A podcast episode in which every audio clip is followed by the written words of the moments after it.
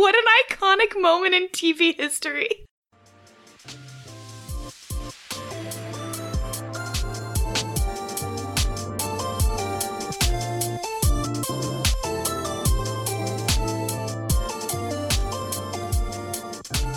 Hello, everyone, and welcome back to the Riverdale Recap Podcast. Today, we'll be talking about the second episode of Riverdale Season 5 The Preppy Murders. I'm Mary Kwiatkowski, and I am joined, as always, by my sweet, innocent baby sister, Kirsten McInnes. Kirsten, how's it going this morning? Honestly, I will just own that. Yeah, I am the baby of this podcast. I I am baby. I am younger. It's fine. You're the one who gets your notes hand fed to you.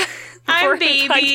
You're like, oh, the airplane of notes is coming. Open wide. Open wide. Do you feel like, would you classify yourself as like a baby spice or like which spice girl were you? So I was the youngest in my family and I'm blonde. So I was, of course, baby spice Yes, all the time. Um, I had the white platform sneakers. I had the baby spice Barbie doll. I was always baby spice. Were, who were, were you like what? Like sporty spice, ginger spice? I think I was Ginger Spice. I'm not really sure. My my older sister and my cousin used to play. Laura always wanted to be Baby Spice, even though she wasn't the youngest. And then my cousin always wanted to be Posh. And then they were just like, "You can be Ginger." And now that I'm like, "Why Ginger though?" I'm the Well, you, you have like a light reddish tone to your hair. sometimes, but I don't know why that was uh, like I didn't have any say in the matter. They weren't like, "Mary, you can pick from these three that are left." They were like, "Nope, you're Ginger." It's like, "Okay, all Well. Ginger was like one of the more popular ones. she was like the leader ish. I don't She know. was the most like girl power of them all. Yes, blah blah blah, girl power. Sorry, I watched I watched uh, Spice World recently. I love Spice World. Love Spice World. Let's get into Riverdale, which is a, a world unto its spells, uh, unto itself, a spicy world unto itself. Mm, I don't know. Okay. Anyway, so we started this episode with Archie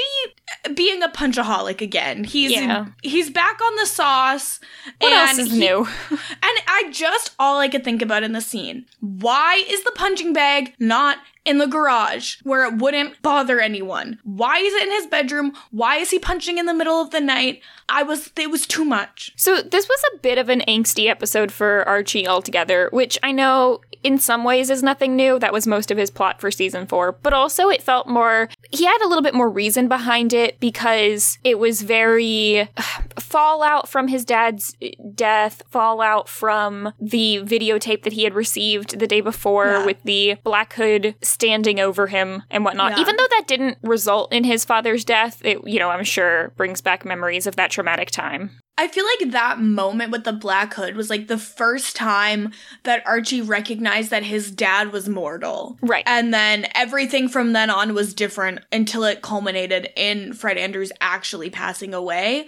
And so I feel like that's just like a memory of he feels like he could have saved his dad but didn't. And then contrasted with when he absolutely could not have saved his dad, he was not there. It just makes him feel even more powerless. Exactly. We get a little bit of our suspected fallout from the end of last episode where Hiram had overheard Veronica telling her mother that Archie had cheated on her, and Hiram just attacks Archie in his gym and he says the apple doesn't fall far from the tree and all this, just laying on more about anti Fred nonsense. I forgot that Fred and Hermione hooked up. I forgot about that too. Also, this was, I feel like, a very blatant early in the episode red herring of maybe Hiram's the one sending the tapes. Eh, No. Oh, I didn't catch that at all. I just thought it was like, okay, yeah, Hiram is not okay. Like, whatever he's got going on is bad. Yeah.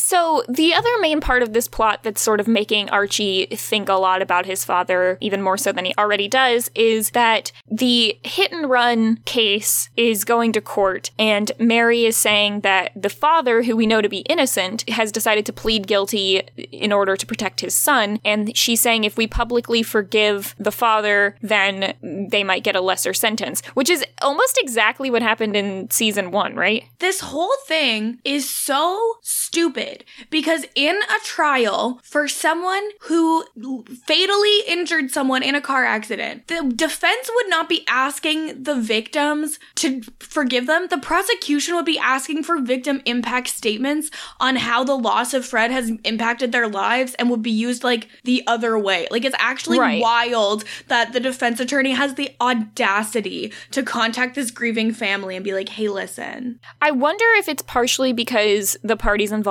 all know that the father is actually innocent. I, I actually Yeah. thought eh, they didn't say it, but I really thought that there was going to be a line somewhere in here, particularly in Archie's letter, about like, I lost my father. This kid doesn't need to lose his. I thought that was going to be like a through line, but it didn't actually get mentioned. This is actually, though, exactly what happened with when Jason Blossom died and FP was in prison and they had Cheryl make a statement sort of forgiving FP for his part in Oh, the yeah. crime and he got a lesser sentence. So, anyway, Archie's, you know, trying to decide whether or not he feels like he can do this. He's very emotional, uh, rightfully so, about all of this. He tries to write the letter and he just keeps flashing back to the to the son and that scene where he's confronting the father. Then we have a, a sort of random scene that I, I stuck in here because it, it's not really related to Archie's plot, but it, it kind of shows how out of it he is. Veronica wants Archie to play along like they're still dating for the last week of school, just to sort of keep everything calm and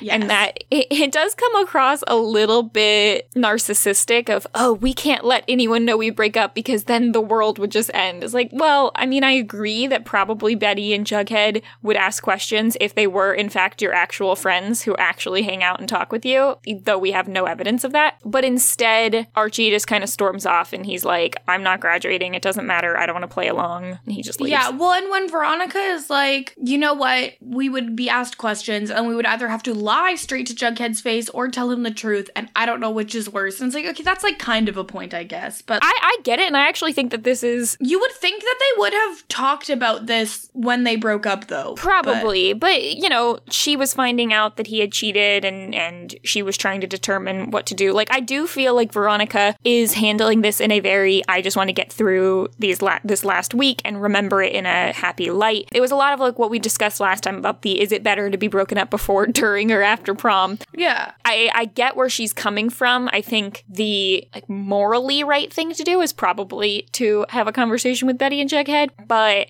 I don't know. It's It's hard. Riverdale. Like, come on. I know, it's hard. Okay, so then we have Mr. Augustine, who is the father in the hit and run case, goes to Archie's gym to speak to him. This is where I'm like, okay, this would never happen. They would not allow the perp. Well, I mean, It's it's, not not, really a perk, like, but- well, he would. It would be the accused because he's not convicted yet. So, like, Right, the accused. acu- the thing is, though, is I I highly doubt that Mr. Augustine would have been released with any kind of condition to not contact Archie, and I don't think that he would be under complete surveillance. So, I think it's the kind of situation where it absolutely could happen. But if Archie then called the police and was like, "Yo, Mr. Augustine was here and wa- is ask is like pressuring me to write this letter," then there would be more trouble for Mr. Augustine. But like it's not like he's bugged. It's not like he's being followed, right? So it's like, how are they supposed to know he's doing it? Like, he shouldn't be doing it, but it's not like there would be a way for it to be tracked ahead of time. And well, I just think from Mr. Augustine's point of view too, if he really wants Archie to write this, I don't think that he should be trying to push him in this way. Like I don't think that this necessarily helped anything more than if he had just called him or written him a letter. Oh, Maybe. yeah.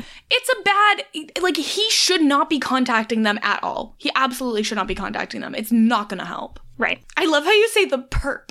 I, I was like, what are they called? I, I don't know. I don't know law terms. I'm uh, n- unlike you. I am not really hooked on crime shows and what are they called? Like murder, mis- not murder mysteries, true, cr- true, true crime. crime. Yeah, I'm not like you and Jughead and Toni. Remember when Toni was a true crime junkie? I'm weird, okay? I'm weird. Yeah. So then we have what I thought was a pretty intense scene of Mary Andrews is at home. She's found the videotape that Archie received Yep. and she's watching it and she's crying and she's panicking because she's like, holy crap, my son is probably really, really freaking out right now and, and Yep. all of the things that he's gone through. And I, I do find it to be a little bit like, Mary Andrews. This is just the tip of the iceberg of all the stuff Archie's had to go through over the last four years when you've been gallivanting back and forth from Chicago. Yeah, God, if you weren't in Chicago, maybe you should have gotten here. him out of Riverdale or been here as a stable figure in his life for years, and you're only realizing it now. She did try to get him out of Riverdale, like way back. But when your teenage son doesn't want to leave his home and his family in senior year, it's your job to then stay and not like Yeah, just be you're like, oh, you don't want mean- to come? Okay, I'll just let you suffer there alone. To be fair, like he did have his dad at the time. I love when we get a scene of someone who is very much not in the craziness of Riverdale, seeing even a crumb of what it's like for the people that are like in it. Well, I, that I was just um, what's his name last episode? Uh, Ko. That was when Ko was like, "Oh wait, Yeah. there's a speakeasy. What is this?" Yeah, exactly. It's like something like that. And I felt like it was almost even more powerful from Mary Andrews because she's like, this is my son, and I didn't even know. Holy crap. I also love how she's been on the show enough that we now fully call her Mary Andrews instead of Molly Ringwald. We've come such a long way. Yeah, it really bugs me though when I still write Mary in my notes. It just confuses me, but it's You're like, I would never fine. do that. I would never do that. I do really love when she's like, "We need to turn this tape into the sheriff or Betty and Jughead." So Betty Jughead are just the known around town as like actual detectives. What is this nonsense? They solve mysteries. So if you don't want to turn it into the police, then we'll turn it into Betty and Jughead. The sheriff. Correct me if I'm wrong. Isn't the sheriff still FP? No, wait, he quit. Who's the sheriff? Wait, no, I thought that FP was the leader of crime and the leader of being the sheriff. I could have sworn he also quit being the sheriff at some point. I don't know. Let us know who the heck is the sheriff. I think FP is still the sheriff. Hold on. Let's see. Who's currently the sheriff of Riverdale? Who is currently the. no, so why do you write the longest Google searches of all time? I'm never gonna change. okay, well, when you look this up, you get Sheriff Keller, and that's just wrong. Yeah, no, he works at the boxing gym. FP was the sheriff for a while. Maybe if I just look up FP, it'll tell me if he is. Is FP still sheriff? I think he is. What does a Riverdale wiki say? That's what I'm looking. You mean the uh, Archipedia? Archipedia. Inside FP's sheriff jacket is a serpent patch inside the left lapel. So he he's like I love that. being tough on crime, and then he opens up his jacket, and it's so like he's always reminded of who he is. I think FP is still a sheriff. All right, let's just pretend he's still the sheriff. Regardless, go turn that into the sheriff or the sheriff's kids who live at his house. I mean, same thing, really. It's not like, okay, if you don't want to give it to the sheriff, get it to Betty and Jughead. Well, Sheriff's but still gonna see. actually no, it's actually more like turn it into the sheriff or turn it into the FBI. Oh, that's even worse. That's even worse. But Betty is attached to the FBI, so it's all the same family. Okay, whatever. They've really got a monopoly on stopping crime, and they're not very good at it because there's a lot of crime. Yeah, there's a lot of crime. Archie breaks the tape and smashes the TV with a baseball bat. Yeah. Why do they all have like 1960s TVs? This has confused me. This goes back to why does Betty have a home phone on her bedside table? The technology in Riverdale makes no sense. I really feel like this show is set in a different time. It's just set in a different time that has normal pop culture references. They like have iPhones, but also the old boob tube. I could swear if you look at any of the cars, you're never going to see someone driving a CRV. It's all like They're like older station wagons. wagons and yeah. Yeah. So, I I definitely think that that's an intentional aesthetic. I think they should have just like not had cell phones in it. Yeah, they never use them. So E- except for when you're on Grindum or Bumble. Right, but like when Archie called Veronica when he was on the lam, he used a is that did I use that term correctly? On the lam? Uh, he was on the lam. Um, he used a payphone. he, to be fair though, he obviously would have had to leave his cell phone in Riverdale or else they could track him with it. Get a burner. I mean, he could get a burner. Hasn't he watched Hunted? Okay. Well, Hunted banned the burner phones. Right. And then the mercenary shows up. I don't remember. Was he a mercenary or was he just like a bad guy? Like, I don't remember No, he was he was a mercenary. Now, if you ask me anything about like who he killed or anything, I do feel like he came to Riverdale and then there was someone who was like chasing after him. Oh man, we are so bad at this. Okay, no, so he used to be a mercenary, like back in the day. I thought that the big problem with Frank was that he was stealing from Andrew's construction. I do think that was happening. He was like spending all this money and like being a bro. Okay, he also gave he was the one who gave Mad Dog drugs. Oh, it was okay. So the other m- military buddy comes to dinner and tries to kill Frank, and Right. that's how we find out that Frank used to be a mercenary. And so like someone was coming to like clean up the mess of everyone and like kill all of the former mercenaries. And so he left for Archie's safety, but now he just is back. Right, he's back and he says that he's going to turn himself in for being a mercenary, but first he has Archie punch him a couple times because that is going to somehow let Archie get it out and cry it out. Let it all out, and Archie beats the absolute crap out of his uncle. And there's like blood on the punching bag, and like it was gross. I don't think I could ever punch someone in the face who, who was like a loved one like that. I don't think I could do that. I'm just I not a very I violent could. person. I honestly don't think I could punch anyone in the face. yeah, punching in the face sounds like really because because you immediately see the like your face is very bleedable. Yeah. Yeah. Like I got punched in the throat once Ooh. and that felt bad. I don't want to make anyone ever feel like that. Yikes, that sounds horrible. It was my sister. She was really mean. I was like nine. Yikes. So they have a family meeting. Yeah. So he's gonna turn himself in, and then Archie gives Molly the letter that he wrote, and it was it was like something about It was like about how Fra-. Frank Andrews forgave people, and so he's gonna forgive people like his dad forgives people. Yeah, which I mean, I do feel like is the Fred Andrews way, so that's fine. Okay, here's my observation about this episode in general. It felt to me like they are cleaning house on all of the adult plot lines, even the ones who have not stated that they're leaving the show. They're wrapping up, it looks like, a lot of these, or at least giving them way to be out of the picture for several episodes until they decide to bring them back after the time jump. Which I mean makes sense because I feel like it's not like Riverdale has ever been super pro adult plot lines. Like they're always kind of an afterthought. So it's kind of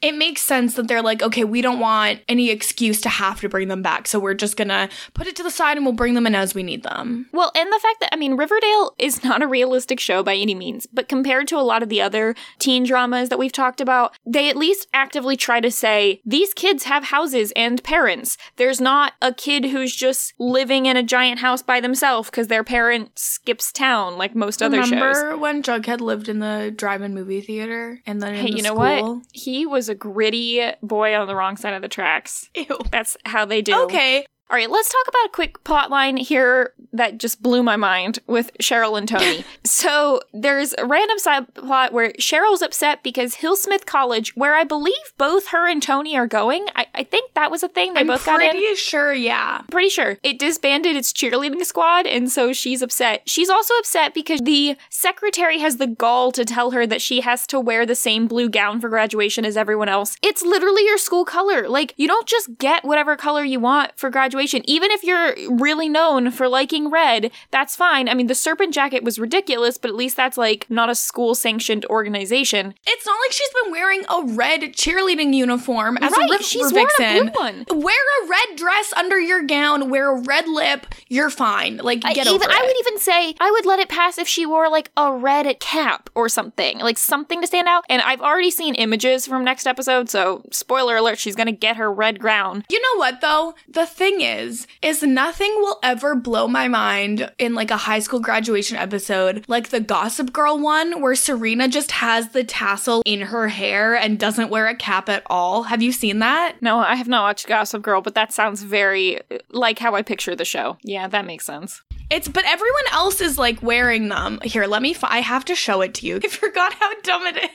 it looks so dumb. Oh, that is really it's not even like cute looking. It looks so stupid. It's, not, it's so stupid. Like, why would you do that? It- it's like, okay, you don't want to wear a, a cap, but that looks worse. Everyone else just wore the cap. Every other person. This is. Let's move on. Anyways, back to Riverdale. There's like a weird moment where Toni is trying to comfort Cheryl and that she's going to keep working on her Nana, but Cheryl is like, I, I thought this was plot was going to go in a different direction because Cheryl is being really sketch and she's like fake happy and she's like, oh, I've got some Blossom business Yeah. to attend to. So she has a Blossom Zoom meeting with the Yeah. board and she's like, hey, I want to restart up the maple industry and then I want to use the money from that to give some land to Well, the Uktena no. people. So it was like she is going to sell a portion of the land to the government to be given back to the Uktena Okay. people. And then the money that they get from that sale will be enough to restart the maple syrup factory. Yeah, okay. So that that's fine. But they're like, we're not gonna do that because you killed Uncle Bedford, which I guess is just common knowledge now and is totally whatever.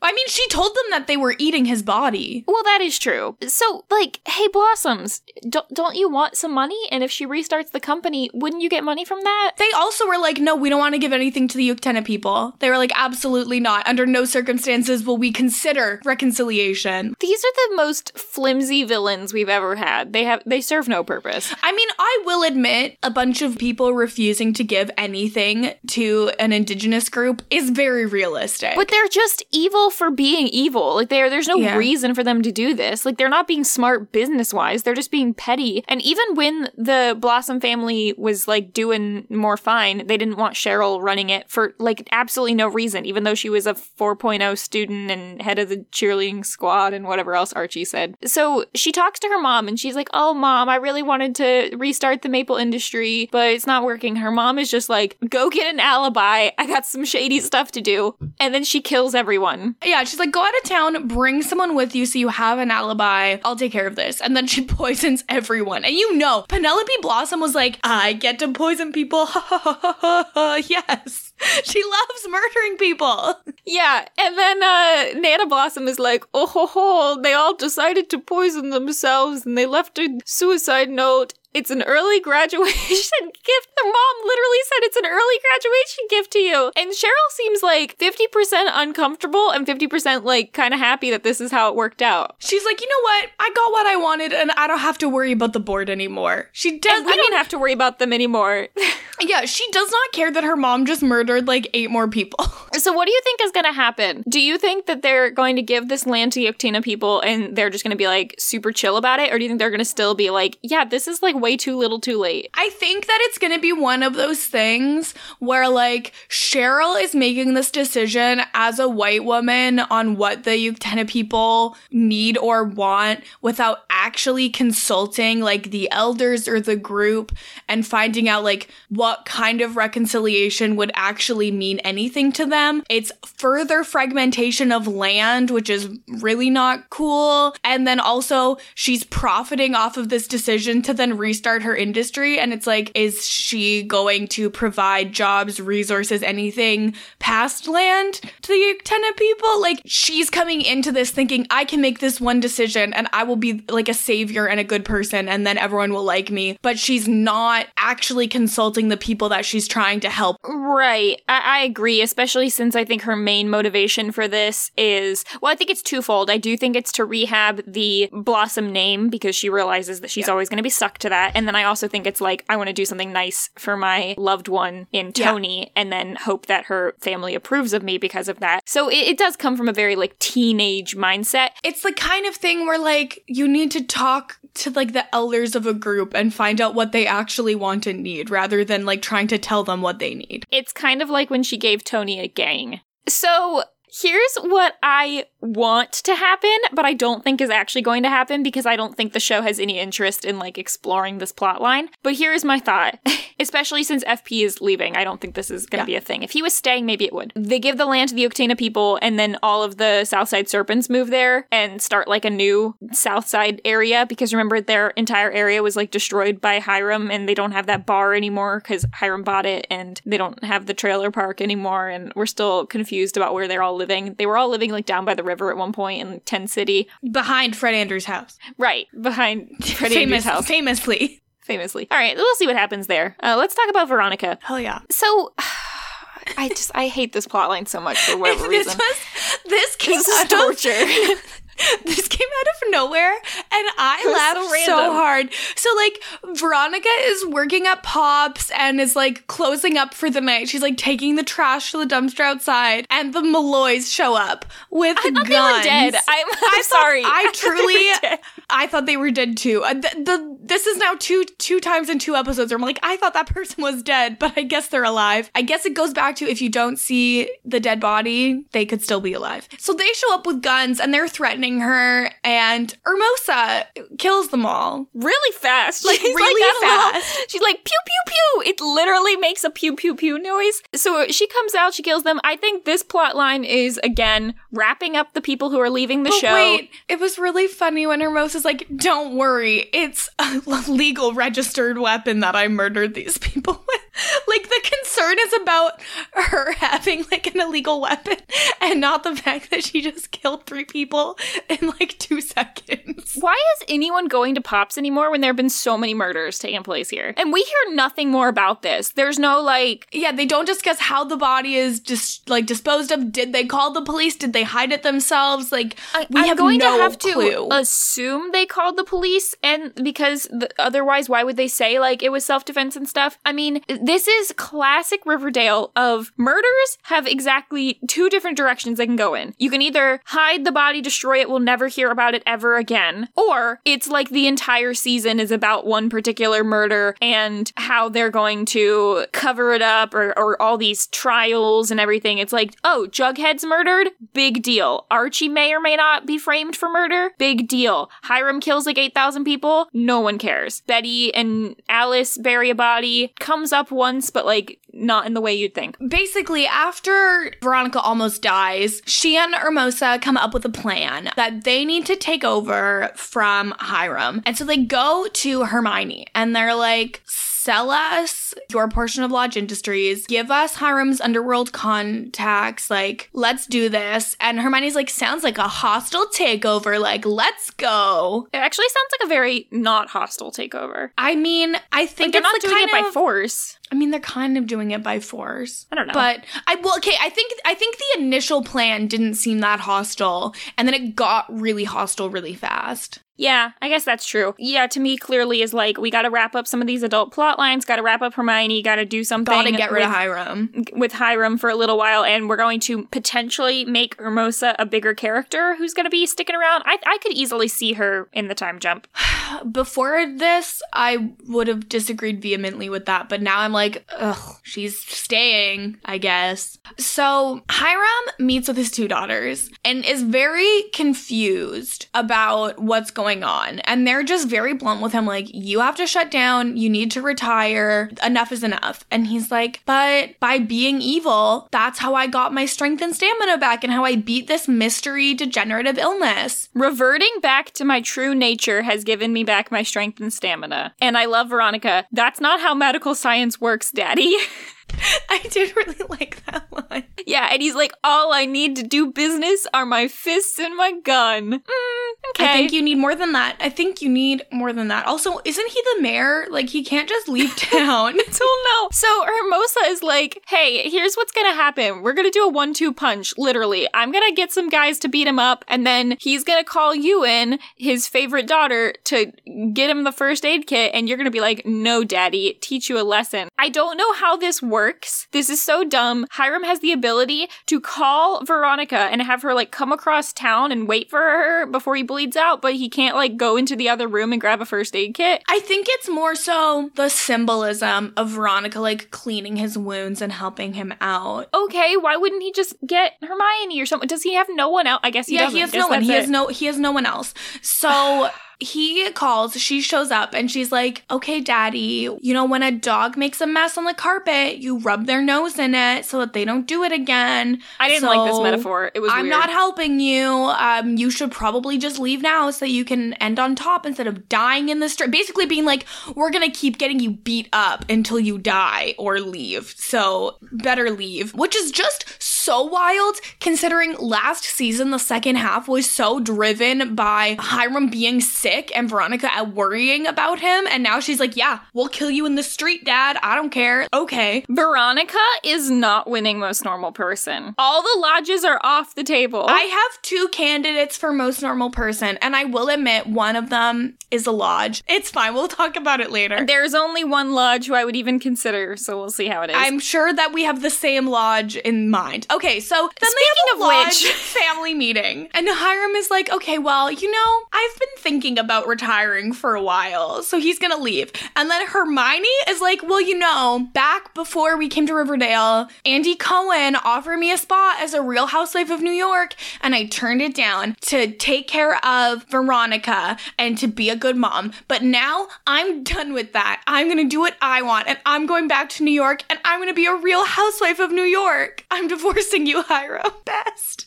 It's I, mm. what an iconic moment in TV history. I mean, Do you I think, Andy Cohen knew he was going to get name dropped in season five, episode two of Riverdale? Probably not. I think he got name dropped like back in season two, though. I, I feel like Veronica had name dropped being friends with him at some point. So we have a lot of fan questions about this, so we'll come back to this in a little bit. But the main thing I want to say here is we didn't do a whole lot of thinking in advance about what would happen with Hermione's plotline. Like we knew that Marisol Nichols we was leaving. We literally predicted that she was going to move to New York. We were right. We did say that. We did say she would just peace off, but like we were doing a lot more like, oh, what are they going to do with FP or whatever. This is a good ending for her. This is perfect. It's literally perfect. Oh, I was It's so happy. perfect. It's hilarious. It's just like it's one of those classic. You talk to someone about Riverdale, and you're like, "Hey, remember when Hermione just left and became a Real Housewife and divorced Hiram? That's funny. That's Yeah. really funny." No, it's it's pure camp, and I'm a big fan of this decision. Hiram takes it surprisingly well. Well, he didn't want to be with her anyways. He tried There was like, to divorce her years ago.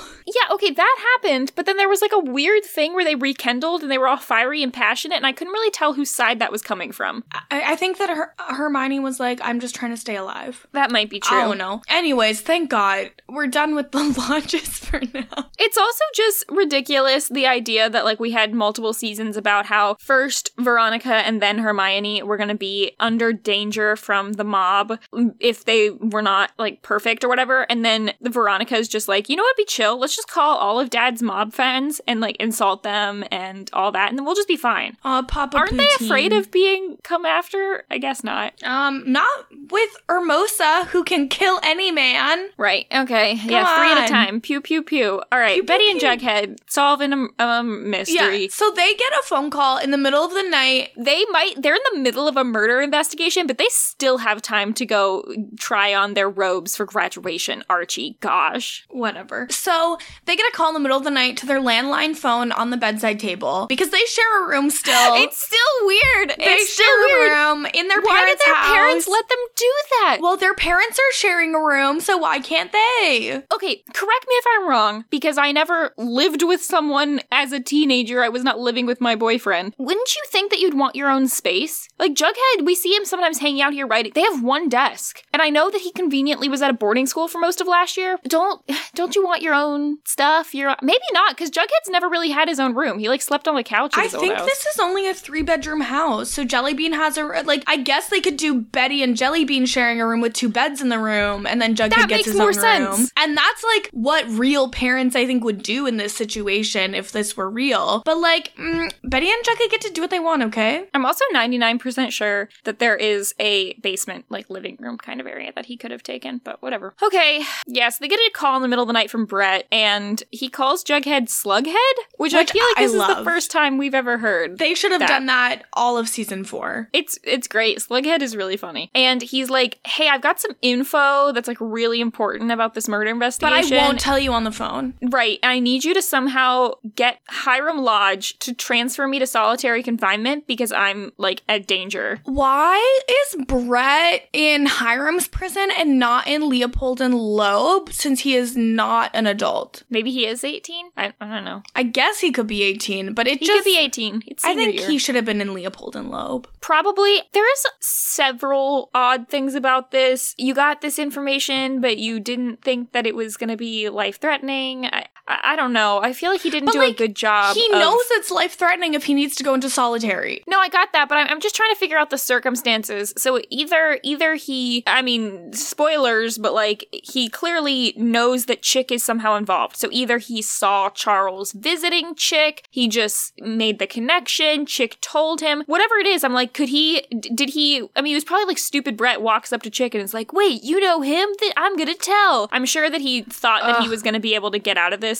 easily, but anyway, nope. So Betty and Jughead go to see Brett in the morning, and the guard's like, "Yeah, he's dead." Not gonna lie, took me by surprise a little bit that they just killed him. Yeah, he did. Like he did. I was upset about this. They go to see um Doctor Curdle Jr. Yep. to see the body, and they're like, "Whoa, do you always get bodies from the prison?" And he's like, "Uh, yeah, but of course." And so they look, and Brett has been stabbed like significantly, like a bunch of stabs to his abdomen, but then also his eyes were gouged out, and they don't say whether that happened before he was dead or not. But I think that when you have abdominal bleeding, that normally takes some sort of time. So he probably had his eyes gouged out while he was alive. That's my suspicion. What? What was the point of having his eyes gouged? I think out? it was like one of those like serial killer things of it's like, oh, they saw something, so I'm gonna go for the eyes. And my favorite murder, the podcast, has a quote that I just love that is very applicable here, which is leave the eyes alone. Just leave the eyes alone. it's so gross. fair. I like that. Uh So they they go back home and tell Charles this info, and she's like, maybe the God is watching thing had to do with the eyes from last time. And Charles is like, yeah, we should listen to Betty. She's totally right. her It instincts was are so definitely good. David. And he's really trying to push this David thing. And it was very, very suspicious and obvious. Also, I'm not going to lie. I've watched enough TV to know that Charles was going to be the baddie, obviously, because the first thing they did in the episode was do one of those like flashbacks, all the stuff you need to know about Riverdale. And the first thing they did was show that clip of like, hi, I'm your brother Charles. I'm like, well, it's Charles then, because they only ever do that when they're like, oh shoot, we need to remind people about this character because they're about to have a significant plot. Yeah, it, it's like on Survivor when they like show someone finding the idol, so you know they're gonna play the idol that night. Yep, basically like that. It's just, ugh, they go to the cabin in the woods, and David is there dead and hanging. Yeah, and and is like, oh, that was really convenient. And me and Betty were on the same wavelength because Betty's like, this all feels too neat and convenient. And Jughead gets accepted to that Iowa writers program Which thing. again is a graduate studies program that they have put Jughead into as an undergraduate. Yes. And we get an odd look from Jellybean, who, by the way, we also had a last time on Riverdale. Hi, I'm your sister Jellybean. We also had one of those, so we knew that Jellybean was going to be involved. So then Donna calls Betty at night, and she's like, hey, Brett and Joan are killed. Love that Joan gets killed off screen. And we just don't We know or care about when her. they because then um, Betty tries to call Joan and finds out that Joan was murdered Yes. because she was hit with a rock. Yes, while walking home from school. And I guess it, it sounds like Donna got away from what we hear later. So do we think Donna's going to be coming back at all? That'd be kind of nice. I hope so. I'd be down. I hope so. I like Donna a lot. I'm really upset that they killed Brett. Me too. I really wanted Brett to So come back. who I know that we Brett's said that. spot at Yale now that he's dead? Is it Donna? Is it Jughead?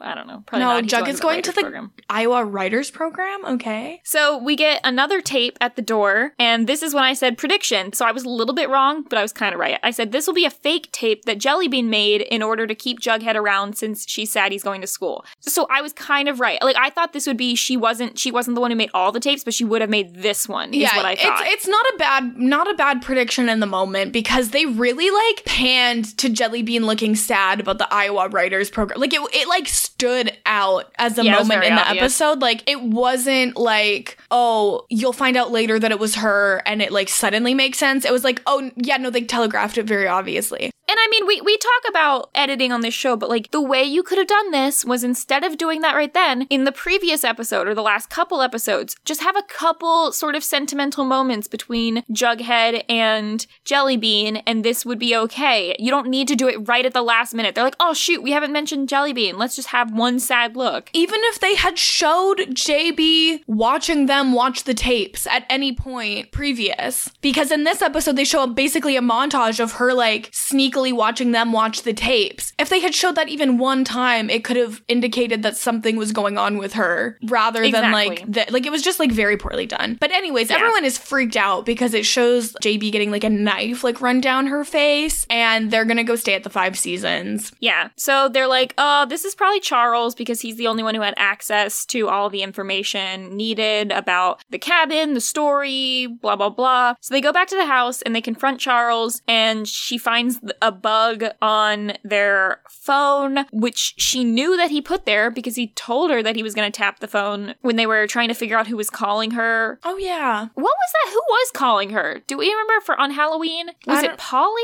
I don't remember. Somebody was calling her. It was creepy. I don't think I Maybe think Evelyn. I thought it was Charles, but like I don't know. We I don't know. There was some things we don't know. Well, like maybe at that time we just didn't see them taking the bug off, and then he like rebugged the phone at another time. I don't know. Maybe. Anyway, so Betty calls out Charles and is like, We know that Brett figured out about you and Chick. Chick killed Brett, blah, blah, blah. And Charles is like, Okay, yeah, I'm a serial killer, but like, I'm a good serial killer. I only kill bad people. I'm Dexter. It's fine. I have a code. But he's not the auteur. He also seems like totally chill getting caught and the fact that they're like he's going to prison. We never get confirmation, but I'm going to assume that he went to prison. He's like, maybe I wanted to get caught. I mean, maybe he just wanted to be with Chick and now they can like be in love in prison together. Maybe. Also, this is a, a point when I had noticed Betty is wearing nonstop crop tops in this episode. They're all really cute. They're just like solid color, sort of, I don't know, like what you call like ribbed. Not really ribbed, but they've got horizontal lines on them. Cute. Not like a pattern, but they're cute. They're all like long sleeve crop tops. She wears them all episode. They're very cute. Love a long sleeve crop top. There is a cute moment where Jughead asks Betty how she's doing, and she's like, Well, of course my brother was a serial killer. I, I wanted him to be like, Yeah, but he's my brother too. Literally, Charles calls Jughead baby brother in this scene. Yes, this is the point where I feel like you, you it's a half measure because in the past we've had several scenes with Betty being very shook up over the fact that her that she's related to these horrible people. This is now the second serial killer in her family who mm-hmm. she's related to and she has the serial killer gene, yada yada yada. Well, and this one too, he has the serial killer gene, but he's not related to Hal. So now she ha- knows that she has the serial killer gene on both sides of her family, or FP also has it. Right. And and regardless, I'm just like they just kind of yada yada through it instead of like actually having a moment where she felt shook up by this. It was But like, it's like it's too weird because he's both of their brother. Like I feel like drawing attention to the fact that they share a sibling is like a bridge too far with their relationship. And obviously, Alice is not taking this well, and I'm really bummed that we don't actually get a scene with her not taking it well. Yeah, it's sad. I mean, this is why she snapped the first time and joined the cult because her husband was a serial killer, and then her surrogate son, Chick, was like not who he said he was, and then she finally reconnects. She's been through a lot, and it's it's just frustrating to me that while it was very obvious here at the end, I'm I'm annoyed that it was Charles. Like it had to be Charles, but I'm also annoyed that it was because it would have been good to have an actual stable character in this family. Oh well, didn't happen. No, they can't do that. Yeah, so Jughead's like, oh shoot, I totally know who made the tapes. And it was Jellybean, which we had already Yeah. predicted up to this So point. Jellybean made the tapes because she doesn't want Jughead to move away. She just got back and like she just got her big brother back, and now she doesn't want to lose him. And so uh, she t- invented the tapes to keep him around. She got all of her friends to help. She was like, "Oh, Jughead won't leave if there's a mystery," which is like pretty true. and Jellybean is supposed to be 12 ish. Yeah, yeah. This is a lot of, like, she's got a lot of time on her hands to do this. I don't think she goes to school. I, I don't know, but shouldn't she be, like, just doing normal stuff with her friends? I guess not. I get this is what she does with her friends. It's weird. I mean, she definitely probably has the serial killer gene, too. Oh yeah. Well, I mean, now that we know that Charles had it, like it's a good chance. But yeah, no, it's really weird. And Jughead tells FP and is like, I don't think she understands how big this is or how dark this is. I think the bridge too far was like when she was recreating other families' traumas, not outside of his own. I think when she is going to the Blue Velvet and basically watching snuff films to then recreate them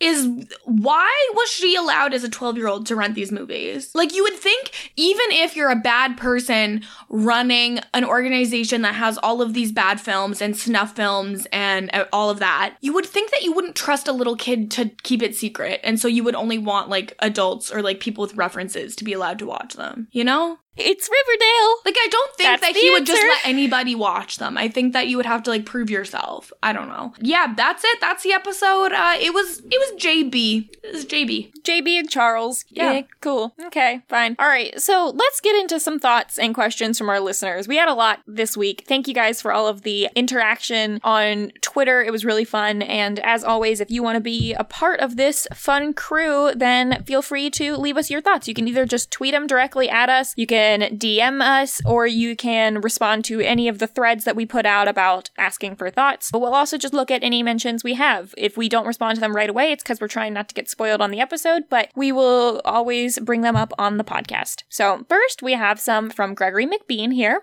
Gregory was also confused about the whole Slughead thing. He's like, Have we heard this before?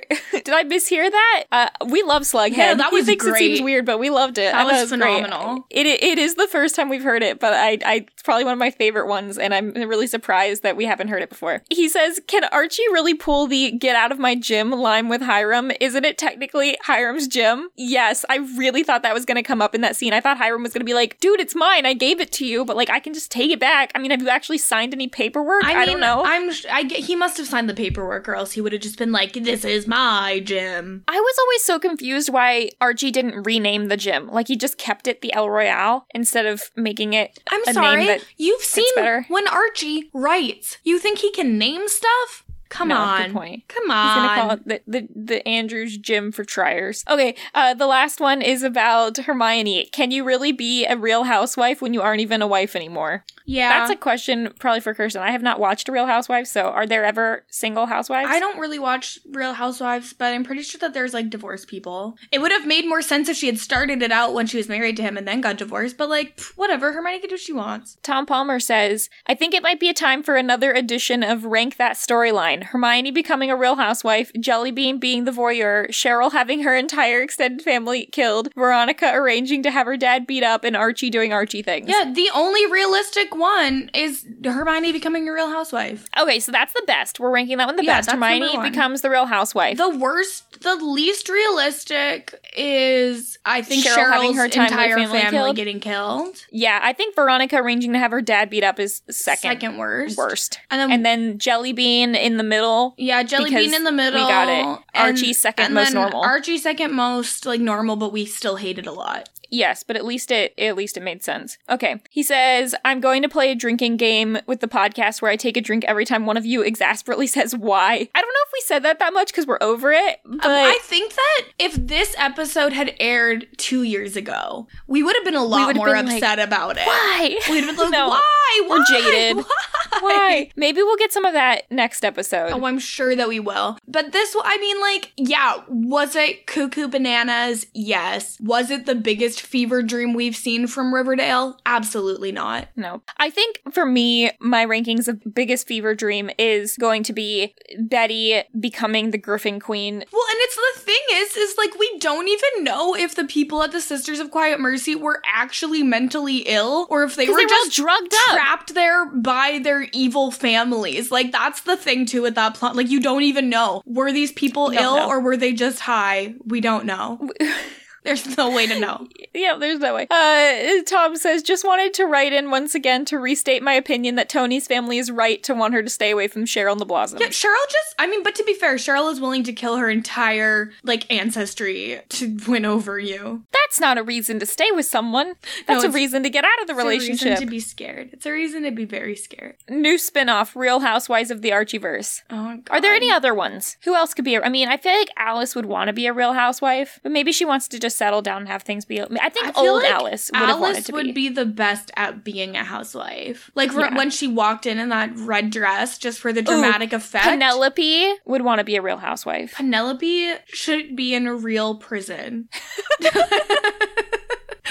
yep. All right. She killed um, like eight more people this episode with no consequences. no consequences. Yeah, she's also a serial killer. Okay. She's the most successful serial killer of them all. we really need to be we need someone who wants to go through it would be great if anyone wants to take this on i need to know how many people have died in each season because i would like to chart that and see if we've escalated because we've already had like eight people in this episode We have so escalated. I would like to know that. All right, Zev on Twitter says addressing all Hiram needs to do business. is his fists and his gun. We've already done that. We've done that. um, follow up mid episode. How does Hermione think rubbing things in Hiram's face while divorcing him will help? One, on one hand, good for her. On the other hand, he's unstable. Yeah, he's got his Yeah, that was really that bold gun. of her to just be like, bye. Uh, like, oh, I'm not going to wait to tell you this news until after it's official. You've just mentioned that you might retire and go to the Caymans, and I'm like, holla. Yeah, I, I, Holla. I do. I do think It that is that was a little 2021. Okay, sorry. Riverdale writing staff throws Jellybean down a gutter. you know, just living. Yeah. Jellybean is getting taken to a facility after this by FP, and that's how they write him out of the show. I New theory. I thought it was that FP was going to be like Riverdale's too too uh, messed up. no. It turns out Jellybean is too messed up for Riverdale. exactly. We got to get Jellybean out of Riverdale to save Riverdale. Maybe Oh, poor Jellybean. Maybe she'll come back in the next season, but or the next part of the season. well, We'll see. but they would have to have a different actress play her because they can't play have that same girl play seven years older. I don't know. I just watched uh, The Queen's Gambit, and they did a great job with makeup aging people. I there. don't think they should do it. Yeah, we'll see. Caleb Trainer says, "Do you think Wyatt Nash will leave the show now, or will Charles return, or will Charles return from Redemption Island?" I don't think that he'll be returning from Redemption Island. I think that if No, anything, we'll so. See like a scene out. of him in prison. Although you know Hal went to prison and then came back for several episodes, so who knows? Hal broke out of prison. Do you think that Wyatt Nash will break out of prison? Anyone can break out of prison at any time. Yeah. Hiram owns this town. And Hiram's going to the Cayman Islands, so really no one owns this town. It's the Wild So- West. what is Hiram retiring from? The mob industry or being mayor or both? I, mm, I I couldn't tell you. Do you th- will Hermosa just automatically become the mayor? Maybe. Have they destroyed Is democracy Archie gonna be in her Riverdale? deputy mayor? Oh my god. What if Archie and Hermosa have a thing? Ew. It could happen. He's dated that before. Ew. I'm not willing to entertain this. Goodbye. What happened between Jughead and JB where they went from never living in the same house to her losing her mind at the idea of him moving out? Yeah, because she just got her brother back, and she wa- doesn't want to lose that. It makes total sense, of course. But it would have been nice if we actually saw her try, right? Before all the tapes and stuff. It would have been nice if she was like, Oh, Jughead, I don't want you to go to school. And he's like, JB, no worries. And then she gets upset. Like, that would have been another good thing. Yeah, To actually see that she cared about him at all. I'd like to remind you that the show is, is bad. Caleb is quite concerned about Alice Cooper and her choice of men and what's in their genes. yeah, I don't know what's in FP's genes. don't stop it. Just stop it. All right, pick a struggle says thoughts on the word gingerito. Who said gingerito? Was that a thing? I'm assuming Cheryl said it to one of her relatives. Probably. I, didn't don't love it. I, I, I didn't clock it, and I don't care for it. I it. didn't clock it. Natalia says this somehow made Archie's storyline the best of the episode. Ooh, uh, best. I mean, it was maybe the most normal. It Is was the most grounded, but Is there a best? best in this episode? I might argue none of it was the best. Yeah, none of it was that great. We we wrapped up a plot line. It wasn't even that good. And then Luke says, "Don't you find it intriguing when every other character is secretly a serial killer though? Look, Riverdale is formed up of two things: serial Cult killers and and, secret brothers And cults. and cults. There's so Three three things. things. Three things. I yeah, um, mm, it was just bad. It was bad. Yeah. So the preppy murders. Apparently, a real real murder.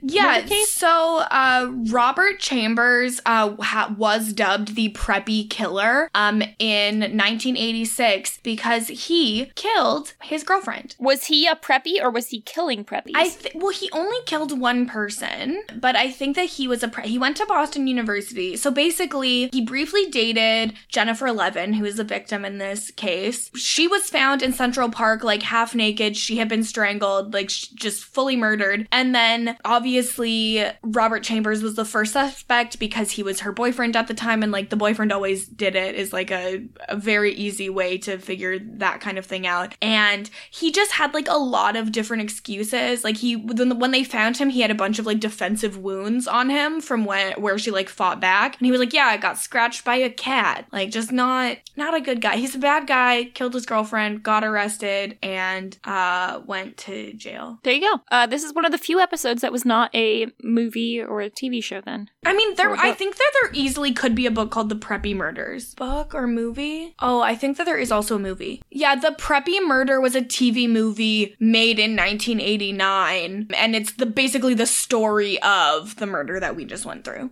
Okay, makes sense. So who was the most normal person this week? So I have two contenders. The first contender, someone we've given most normal person too many times, Mary Andrews is a contender for more, most normal person of the episode.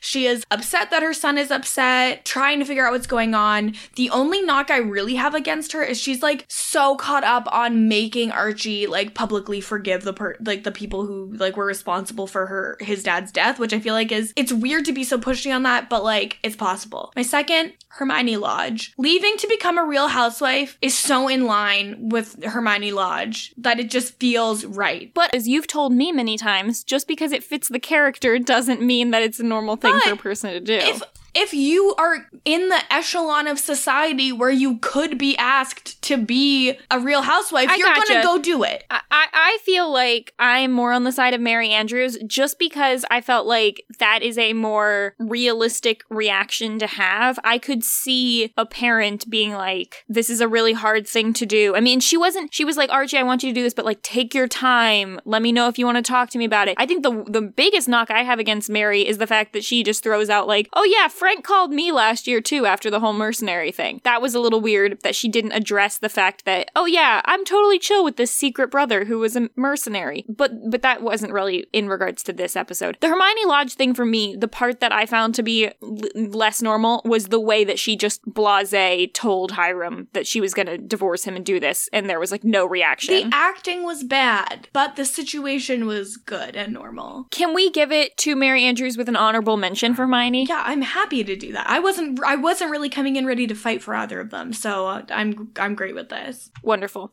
Okay. Well, I have one more thing before I want to wrap up this Okay. episode. It'll be quick. I found this when I was on, I was perusing Riverdale Reddit the other day, which was a fun time. There were some, there were some good, good posts there. But we are going to do the what is your Riverdale name? Oh yeah. Now it says first letter of your username and last letter of your username. So what do you want to go with for that? Well, I could just go based on my Reddit username.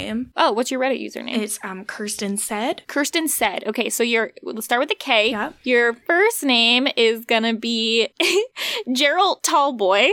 And Gerald Then, Tallboy? yep. And then your let's see, Kirsten said ends on a D, so it's Gerald Tallboy Brown. Gerald Tallboy Brown. Okay. If I was a boy, my real name would have been Gerald, so that's interesting. Right. Yes. And um, if you had gone with Kirsten said what ending in a T, you would have been Gerald Tallboy the third.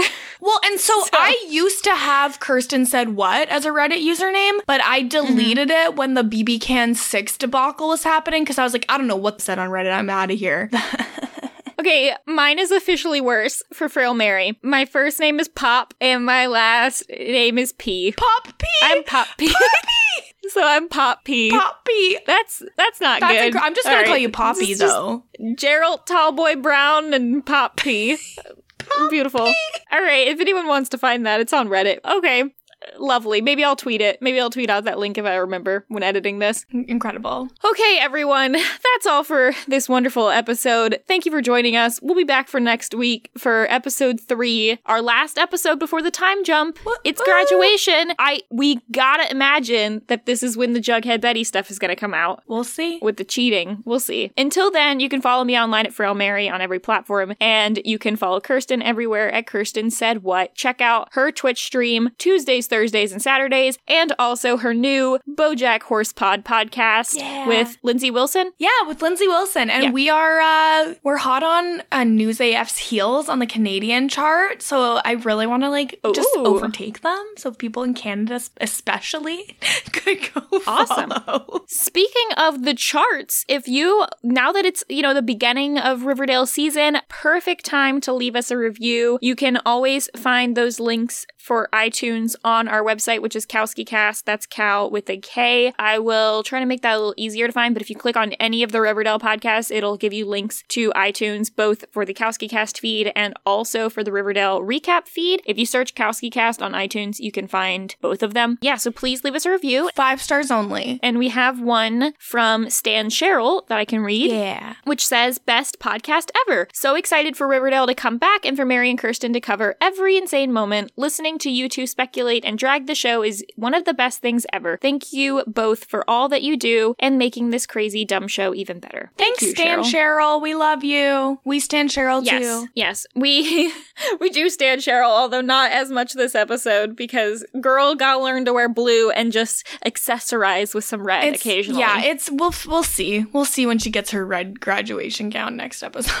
Yes. Also, since this is, you know, the beginning of another season, we're not going to get to it for a little while, but please leave us your suggestions on Twitter of anyone that you would ever like us to do a spoiler dale with. We also know that Puya is watching this season, so maybe we can get Puya on again at some point to talk. That would be kind of fun. Hell get yeah. his get his takes on season 5. All right, everyone, that's all for this week. Until next time. Bye. Okay, well, when you look this up, you get Sheriff Keller, and that's just wrong.